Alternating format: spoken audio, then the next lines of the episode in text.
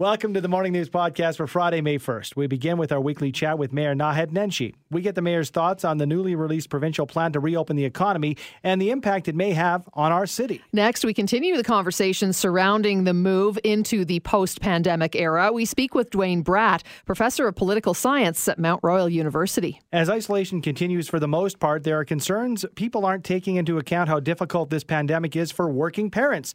We'll look at the challenges faced in this situation through the eyes of a parenting expert. It's National Immunization Awareness Week. We speak with a doctor on the importance of keeping up scheduled annual vaccinations during this coronavirus crisis. And finally, Jackson Proskow, Global's Washington Bureau Chief, joins us.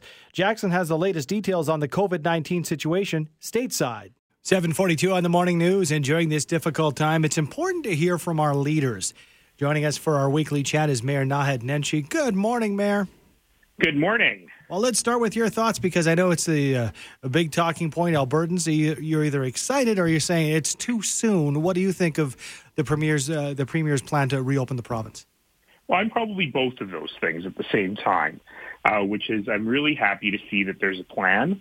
Uh, I think that the plan is well thought out and risk based. Um, there's a couple of weird things in it that I've been talking to provincial government about, like why is registered massage therapy, not with chiropractic and with artificial tanning, you know, mm-hmm. things like that. Um, but by and large, I think they've really been thoughtful about bringing this through uh, in terms of the stages that are there, uh, w- with a few exceptions. The thing that makes me nervous is everyone's gotten so excited saying May 14th is the day.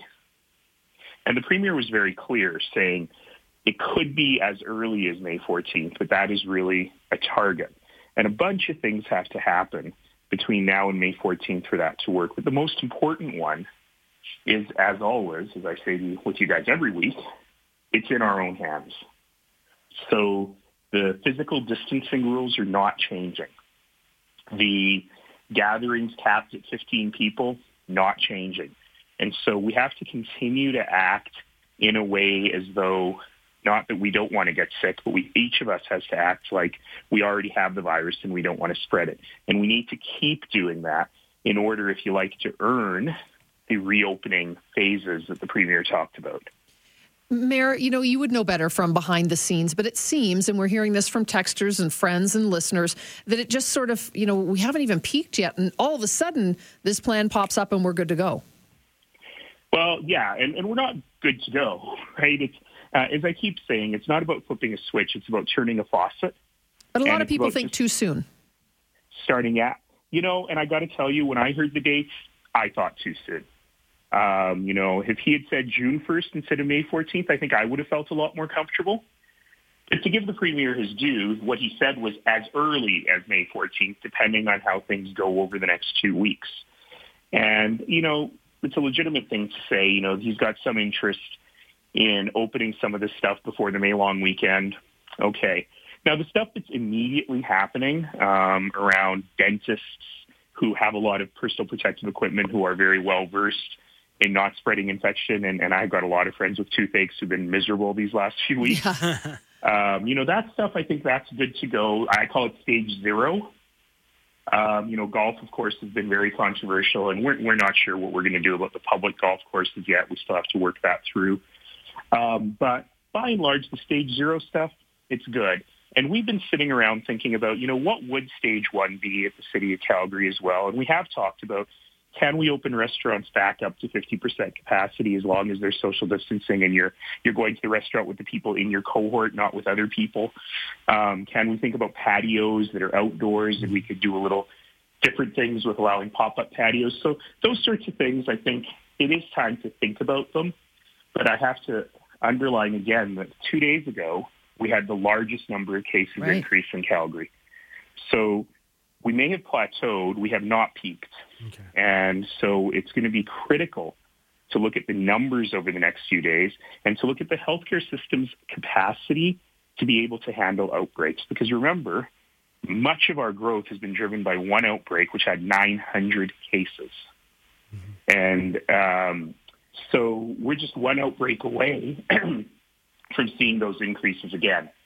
And, and, and, because of that, we have to be very, very thoughtful in understanding the healthcare capacity.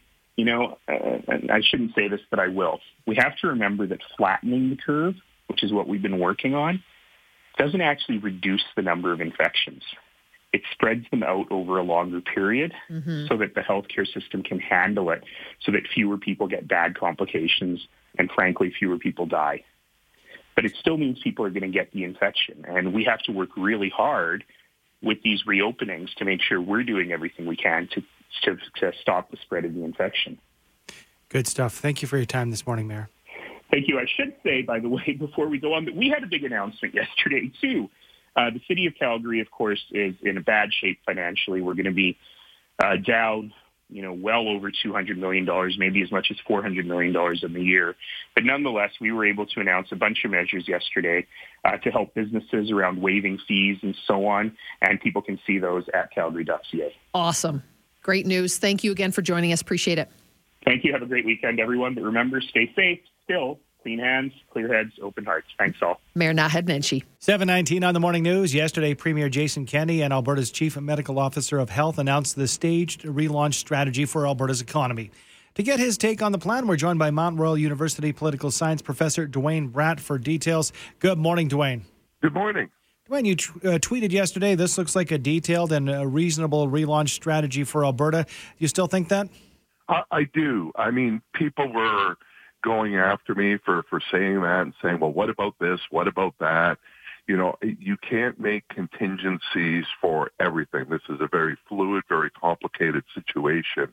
But if you look at the phases, right, there's a series of different businesses uh, that are allowed to be reopened uh, at different times um, with with restrictions, and it goes from things like uh, golf courses and, and parks uh, this weekend. And then on May 14th, we're looking at restaurants at, at below 50% capacity, barbershops, hairstyling, some retail businesses. And then the next stages will de- all depend on the, the metrics that they've identified, which is hospitalization, infections, and ICU cases. I thought it was a little strange, not going to lie, that golf courses were the first thing that we would open up in the province. But uh, th- that being said, are you of the mind, Duane, that we just really need to get this economy rolling no matter what? Uh, it, it, no, not no matter what. Um, you know, people will say that, well, if you if you wait too long, um, that's a problem, and it's true. And if you go too early, that's also a problem. Both could lead to second waves, could lead to additional um, death tolls, or could lead to greater economic uh, collapse. And so it's trying to find that that sweet spot. Um, and I think that's what the government has done. You'll notice when they outline the stages um, that there are no dates put on those stages, and they can't because they have to rely on those metrics. And you'll also notice that there's no specific number that's put in place. Uh, and that's because they're looking not just at the overall number, but they're looking at potential spikes, and they're also looking at region. So what happens if there's a major outbreak, um, you know, in, in Red Deer? Does that mean uh, that Red Deer moves back a step with the rest of the province moves forward? These are things that are really going to be made on a case-by-case basis. What these metrics are are really guidelines for reopening. And within the guidelines, I think uh, you know we're we're glossing over. If you really dig deep, uh, it does list uh, you know not only the physical distancing requirements through each stage, but also what is prohibited when it comes to the numbers of people. So I think we're still underscoring that the size of the gatherings, at least uh, perhaps till the end of the May, uh, certainly going to be uh, you know governed big time. Oh, and, and the, the ban on large gatherings. So whether those are festivals, whether those are large sporting events, you know, those aren't going to kick in until uh, late in stage three. So I can't see those uh, breaking up until the, the fall, for example. So yeah, the, the, the bigger focus remains on the social distancing requirements. So yes, you can open up a restaurant, but you better make sure that the patrons are two meters apart. Yes, you can open up uh, a sports camp, but you still need sort of those distancing, which is going to reduce the number of, of kids that are in the day home or in mm-hmm. the summer camp. Thanks for your thoughts, Duane. Appreciate it. Okay, thanks, guys. That's Duane Bratt, political science professor at MRU. 609 on the morning news. And as this temporary situation uh, continues into the future. Parents are losing steam, homeschooling kids while working from home. So, is this sustainable for working parents? We're joined by parenting expert Alyson Schafer. Good morning, Alyson. Good morning. How are you? Good. Thank you for taking the time. I want to, you know, uh, uh, insert my experience. I'm uh, still in the office in the radio station here. I get home. My wife is working from home in the afternoon. We have uh, two toddlers, no daycare, so I'm on parenting duty for the rest of the afternoon. And I've got my school aged kids um, trying to hover over and making sure that they're doing uh, their schoolwork. I'm more tired than I've been in recent years. And I, I guess I'm not alone, Alyson. No, you are absolutely not alone. And, and your situation sounds particularly taxing. I also think about those people that are like single moms with oh, infants. Oh, yeah. Uh, you know, there's uh, people that are in uh, relationships that are abusive. I mean, it's really, there's the whole gamut out there right now. And, and it's why the conversation has turned more to um, protecting and ensuring our good mental health in the long run uh, as we uh, fight this uh, pandemic. So first it was all about disease and now it's all about mental health. And it's a serious, serious concern worldwide. It really is. So, I mean, what do we do? I think parents, you know, everybody's doing the best job they can. We're in a situation we've never been in before. So, you know, I'm sure you're hearing from a ton of parents what, what's the sort of the consensus? What's the best case? What do we do as we move forward? So I, I agree with you that um, we keep giving the directive, just do your best. But you know, the, the probably the uh, person who is the hardest on themselves is not their employer. It, it's it's us. It's mm-hmm. our inner critics. it's our inner critics saying, um, you know, on a better day, I would have yelled less, or if I was more organized, I could have been a better parent to my homeschooler. And a lot of it is our own self-criticism and um, evaluation that we're somehow failing and, and not doing okay. And so I would say we have to really turn off that critical voice and instead turn to that compassionate side of ourselves that would talk to ourselves like we would talk to any friend. You know, how would you calm a friend? You'd say, "Hey, it's okay. We've all been there. It's all right." um, we're not very good at doing that for ourselves. And and I think um, you know to Andrew's point, there is a village. It's just we have to connect with them virtually, and we've seen incredible creativity with that. You know, I'm uh, even though you've got toddlers, I'm sure there's uh, a grandparent who would sit through an iPad and read stories to them or or whatever. You know. And to that point, you might have a gold standard of parenting during normal times. My wife said, you know, I think the kids might be watching too much TV. I, I'll leave it on for an hour when I have a Zoom call. And I said, uh, you know, I say, listen, um, these are different times. you got to do what you got to yeah, do. Yeah, desperate times, desperate measures. So I, I, think the lines can be blurred of what we consider, you know, uh, again, gold star parenting and what we're doing now. I, I totally agreed. And, you know, this, uh, just to, to put it in perspective, uh, you know, I've traveled all over the world and, and um, you know, I it stuck to me that when I was speaking in Bulgaria, there was a time after the regime had come down where the, everybody had to work. There was no childcare. All the grandparents were working, and it was customary for kids to be tied to furniture or locked in their bedrooms so parents could go out and work. and uh, you know, it's horrible. But when we look at you know this, our situation isn't great. But you know what? We've got technology. We can prop our kids up in front of educational programming. Mm-hmm. It's amazing they can still reach out to their teachers and their friends. There's a lot that's actually uh, you know working whether we like it or not. Uh, on some level, um, I guess you could say things could always be worse.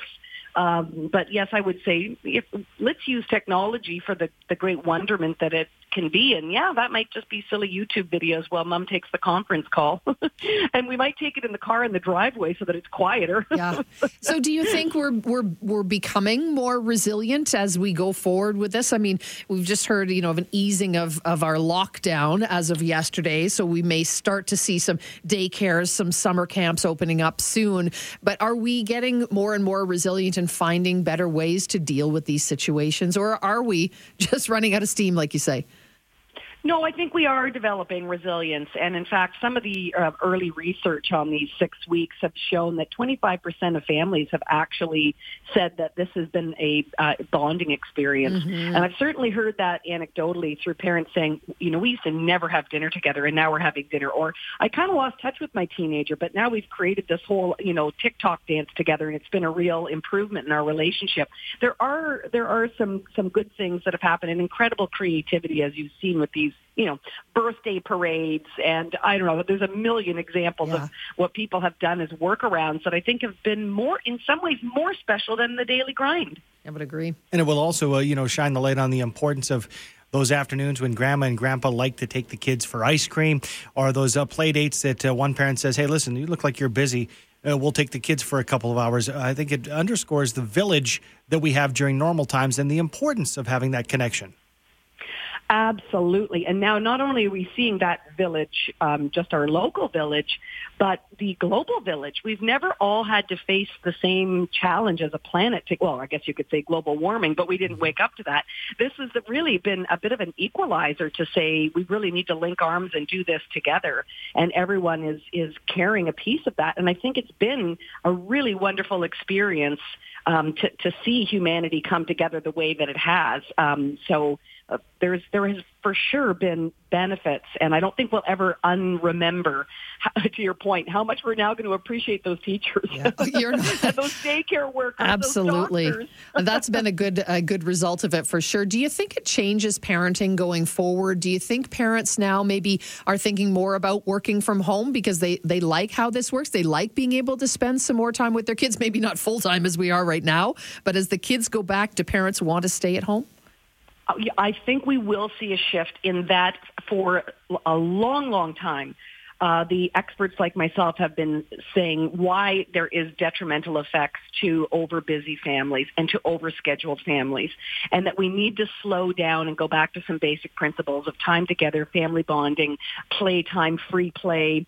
And uh, it got forced upon families, but I think they can all see the, the benefits now. And I don't think we're going to go back to people uh, resuming the chaotic pace of life that they did before. And I think there has been a shift in, in the value set of families. And that I think is really great. I think people will still work. I think a lot of people are like, uh, they just want to go back to maybe better balance, not, not so absent in the family. Mm.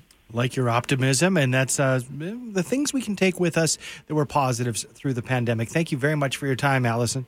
Thank you, and stay well.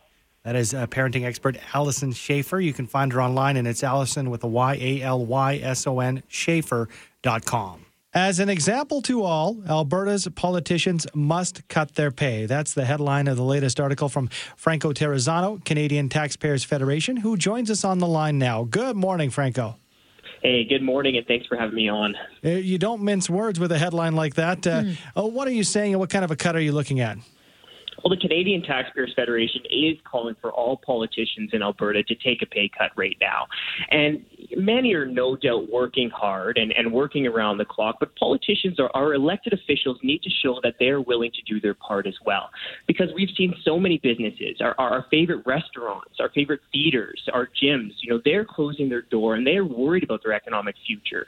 Last month, we saw more than 100,000 Albertans added to the ranks of the unemployed, and, and many families, no doubt, worried about their next grocery bill or their family savings. So we need to see our politicians say that they are also willing to do their part and share in the tough times. Last year, they did take a pay cut, and, and they deserve credit for that. But, you know, at $121,000 every year, Alberta's rank and file MLAs are still earning significantly more than their counterparts in other provinces. And, and, that's really why we need to see our MLAs say they're willing to show leadership, leadership and they're willing to tell Albertans that they're there through the good times and the bad times. Franco, what does it mean when a politician actually takes a pay cut? Where does that money go? Or is it really just the visual? No, well, here there would be both um, symbolic and also real savings. So the direct savings to taxpayers would be a little over a million dollars a year, but but it's much more than just the dollar figure. And you know, I don't want to stay on this point because many Calgarians and many uh, Albertans in general know that we're all struggling right now. But it's very important for politicians to never be receiving compensation that is distant from the financial realities facing the people that they represent, facing the people that they are governing. It's very important for politicians to be in tune with what's going on in the ground. And, and there's another really important point about this political pay cut and why it needs to happen. You know, Premier Kenney has said that we could be seeing um, a deficit that could triple this year. Well, back in you know not too long ago, uh, then Premier Klein held up that paid in full sign, and and Albertans were very proud to not have any debt. Well, this year we could be seeing a debt number that is um, about ninety billion dollars. So we've we've fallen pretty far, and pretty soon Premier Kenney is going to have um, no choice but to make tough decisions. And before he makes those tough decisions, he'll have to be able to uh, sell to the public that he himself and, and his team are willing to make financial sacrifices as well. Franco, you cite in your article that uh, this idea that you're uh, floating for our province is something that is happening across the globe. Uh, just you can look at uh, different nations and uh, even down south of the border of, of our fine nation. Well, that's absolutely correct. We're seeing we're seeing politicians around the globe uh, willing to share in the tough times. We we just heard of New Zealand's prime minister announcing that she, along with her ministers and her top-ranking government bureaucrats, are taking 20% cuts. But it's not just in New Zealand. You know, from from Minnesota to South Africa to Japan, politicians are deciding to reduce their own pay. We're even seeing um, some significant really significant pay cuts. You know, Kenyans uh, their their president, their deputy president, is giving up over 80% of their pay, and, and we're even seeing politicians in, in Malta, Malaysia, and Singapore. They're deciding to give up all of their pay for a few months. Well, it'll be interesting to see if our politicians and our prime minister here in our country they listen, if they take action. We'll be following it, and we thanks for your opinion on this. Well, thank you so much for having me on. That's Franco Terrazzano with the Canadian Taxpayers Federation. It's National Immunization Awareness Week, and the group Immunize Canada wants all Canadians to keep vaccinating to ensure their defenses against disease are at full strength. We're joined this morning by Assistant Professor at the University of Toronto and VP of North America of the Medical Women's International Association, Dr. Vivian Brown. Good morning, Doctor. Good morning. Thanks so much for joining us. Why, at this point in time, are you know vaccinations so key to keep them up to date? We don't have a vaccination yet for COVID nineteen. Are the others just as important right now? Well, I think what we're appreciating is just how valuable vaccine is. And we have very clear guidelines from Immunize Canada, from the College of Family Physicians, from Public Health Canada about not delaying routine immunizations. The last thing in the world we would want right now is an outbreak of measles or polio or whooping cough, some of those diseases that we've conquered. Um, and I think that although parents and patients are rightly concerned about going to the doctor's office at this time, there's clear guidelines to yes, call your doctor, go to the office, and keep your immunizations up to date.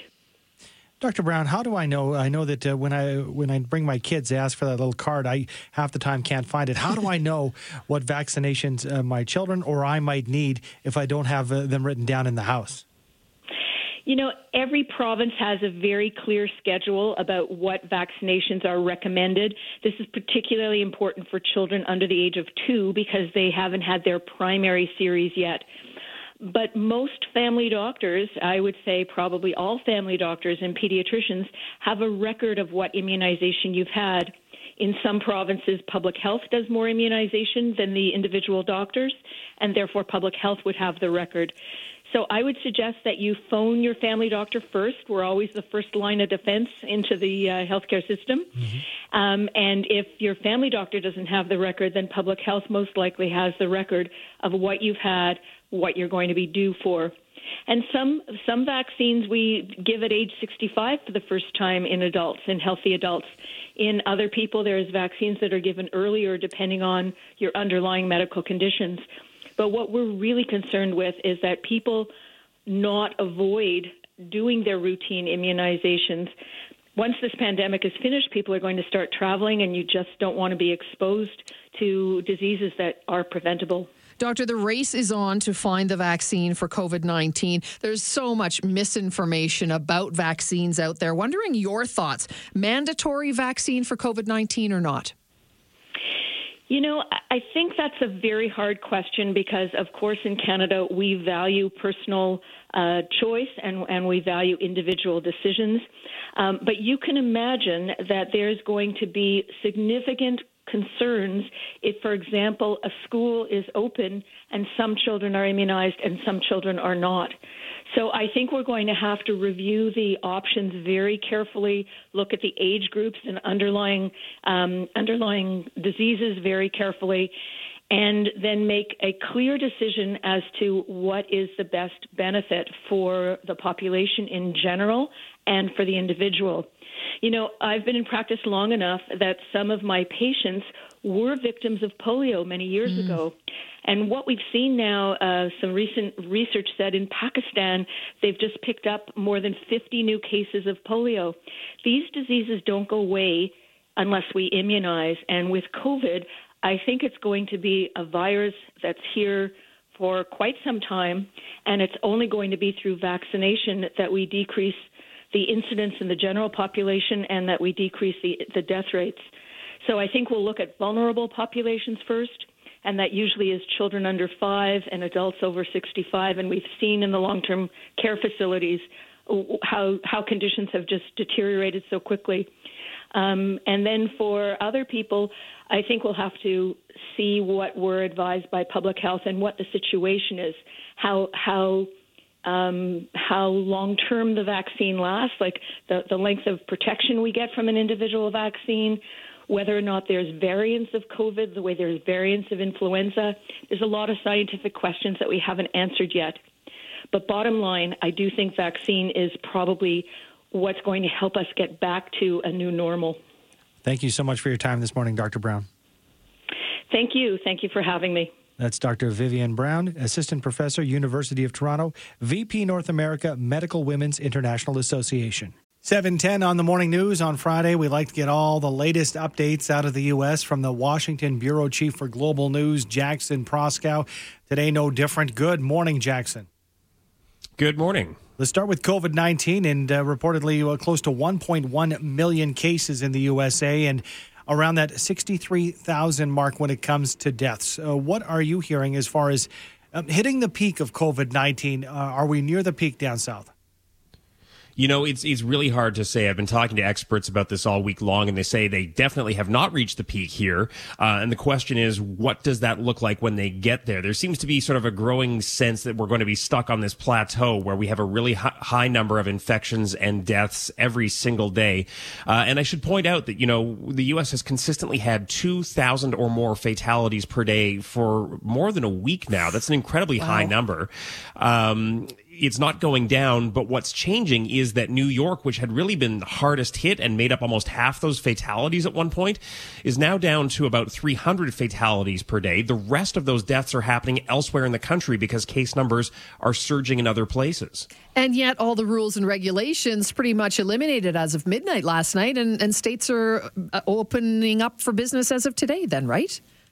Yeah, a majority of states, about 35, are relaxing their stay at home regulations. Some are letting them expire, some are repealing them. Uh, it's really a, a, sort of patchwork situation. So if you're in Georgia, you can get a haircut. If you can find a movie theater that's open, you can go in and sit and watch a movie. Uh, you can sit in in a restaurant with some social distancing regulations enforced. Uh, in Texas, all retail stores are allowed to uh, resume service on a drive up basis. So you can pull up to the curb and have something brought out to you. Uh, but look, this is happening as Texas is seeing its numbers go up. Other states are being more cautious, and there were actually these armed protests in Michigan yesterday, uh, where protesters uh, with with uh, guns stormed the mm-hmm. Capitol building to protest the fact that the governor uh, is keeping the stay at home order in effect there. We're hearing dozens and dozens of countries working on a vaccination, and uh, obviously the U.S. no different. The White House working on a plan to rush a vaccine to market as early as January. Um, and I always love these names. This one's called Operation Warp Speed. Tell us what we know about it.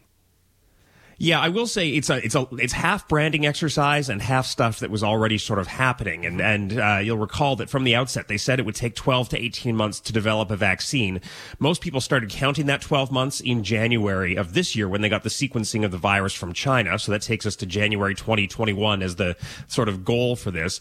What they're going to do is they're going to have the pharmaceutical companies develop several vaccines all simultaneously and make hundreds of millions of doses of all those vaccines simultaneously simultaneously so that when they know which one is most effective, it's ready to hit the market as quickly as possible. They don't need to ramp up production.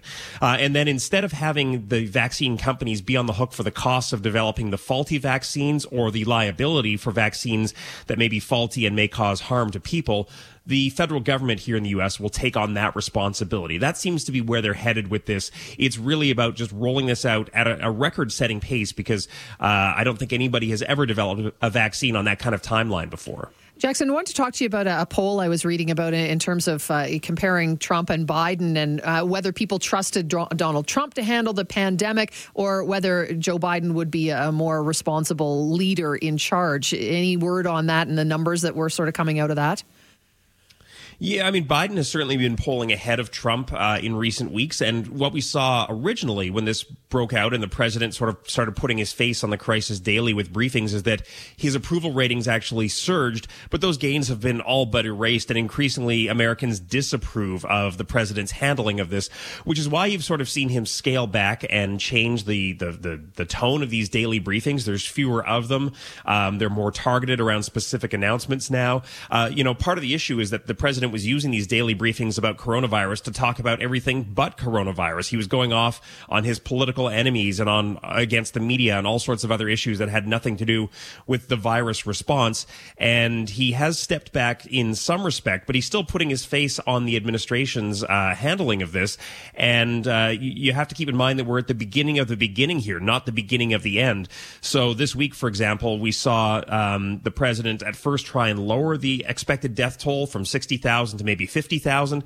And then we saw the U.S. surpass the 60,000 mark. It's, it's really a, a tough situation he's put himself in focus again on Joe Biden. Joe Biden addressed uh, sexual assault allegations this morning brought forward by a female staffer in the early 90s. Previously, he's denied any wrongdoing. Uh, what are we hearing from Biden? Biden, are we hearing the same uh, stance this morning? Yeah, he issued a, a flat out denial of this. Uh, the woman who brought forward the accusation says she made it to Senate officials at the time, and Biden has said he's asked the Senate archives to go through and see if they can find any record of that accusation as well. Um, you know, Republicans and, and Trump's campaign are playing this one very cautiously because uh, it's very hard for them to talk about an allegation against Biden without bringing up the dozens of allegations that the president himself faces. Uh, but it could be something that does hamper Biden in the weeks and months months ahead. It's sort of uh, at the very early stage right now, and so we have to sort of see how the allegation uh, is is aired and uh, how Biden continues to respond to it. And speaking of the run for the presidency, now there's a Michigan congressman who's throwing his hat in the ring at this late date. Yeah, he's running as an independent at this point, uh, and uh, we'll just sort of have to see what happens. Uh, third-party candidates don't have a great track record in this country. Uh, really, it's going to be, a, you know, a Biden-Trump contest. Mm-hmm. Okay, uh, last but not least, I've seen you on uh, Global TV uh, doing your segments. Your hair does not look shaggy. you are not uh, growing a mullet. Uh, how are you keeping down there? It's amazing what you can do with a home cut. Uh, a very careful, very, very careful home cut. Don't touch the top. you invested in the Flowbee years ago, didn't you? exactly, exactly. Uh, plans for the weekend uh, now that things are opening up, or are you you still you know planning to sort of isolate a little bit and keep yourself safe?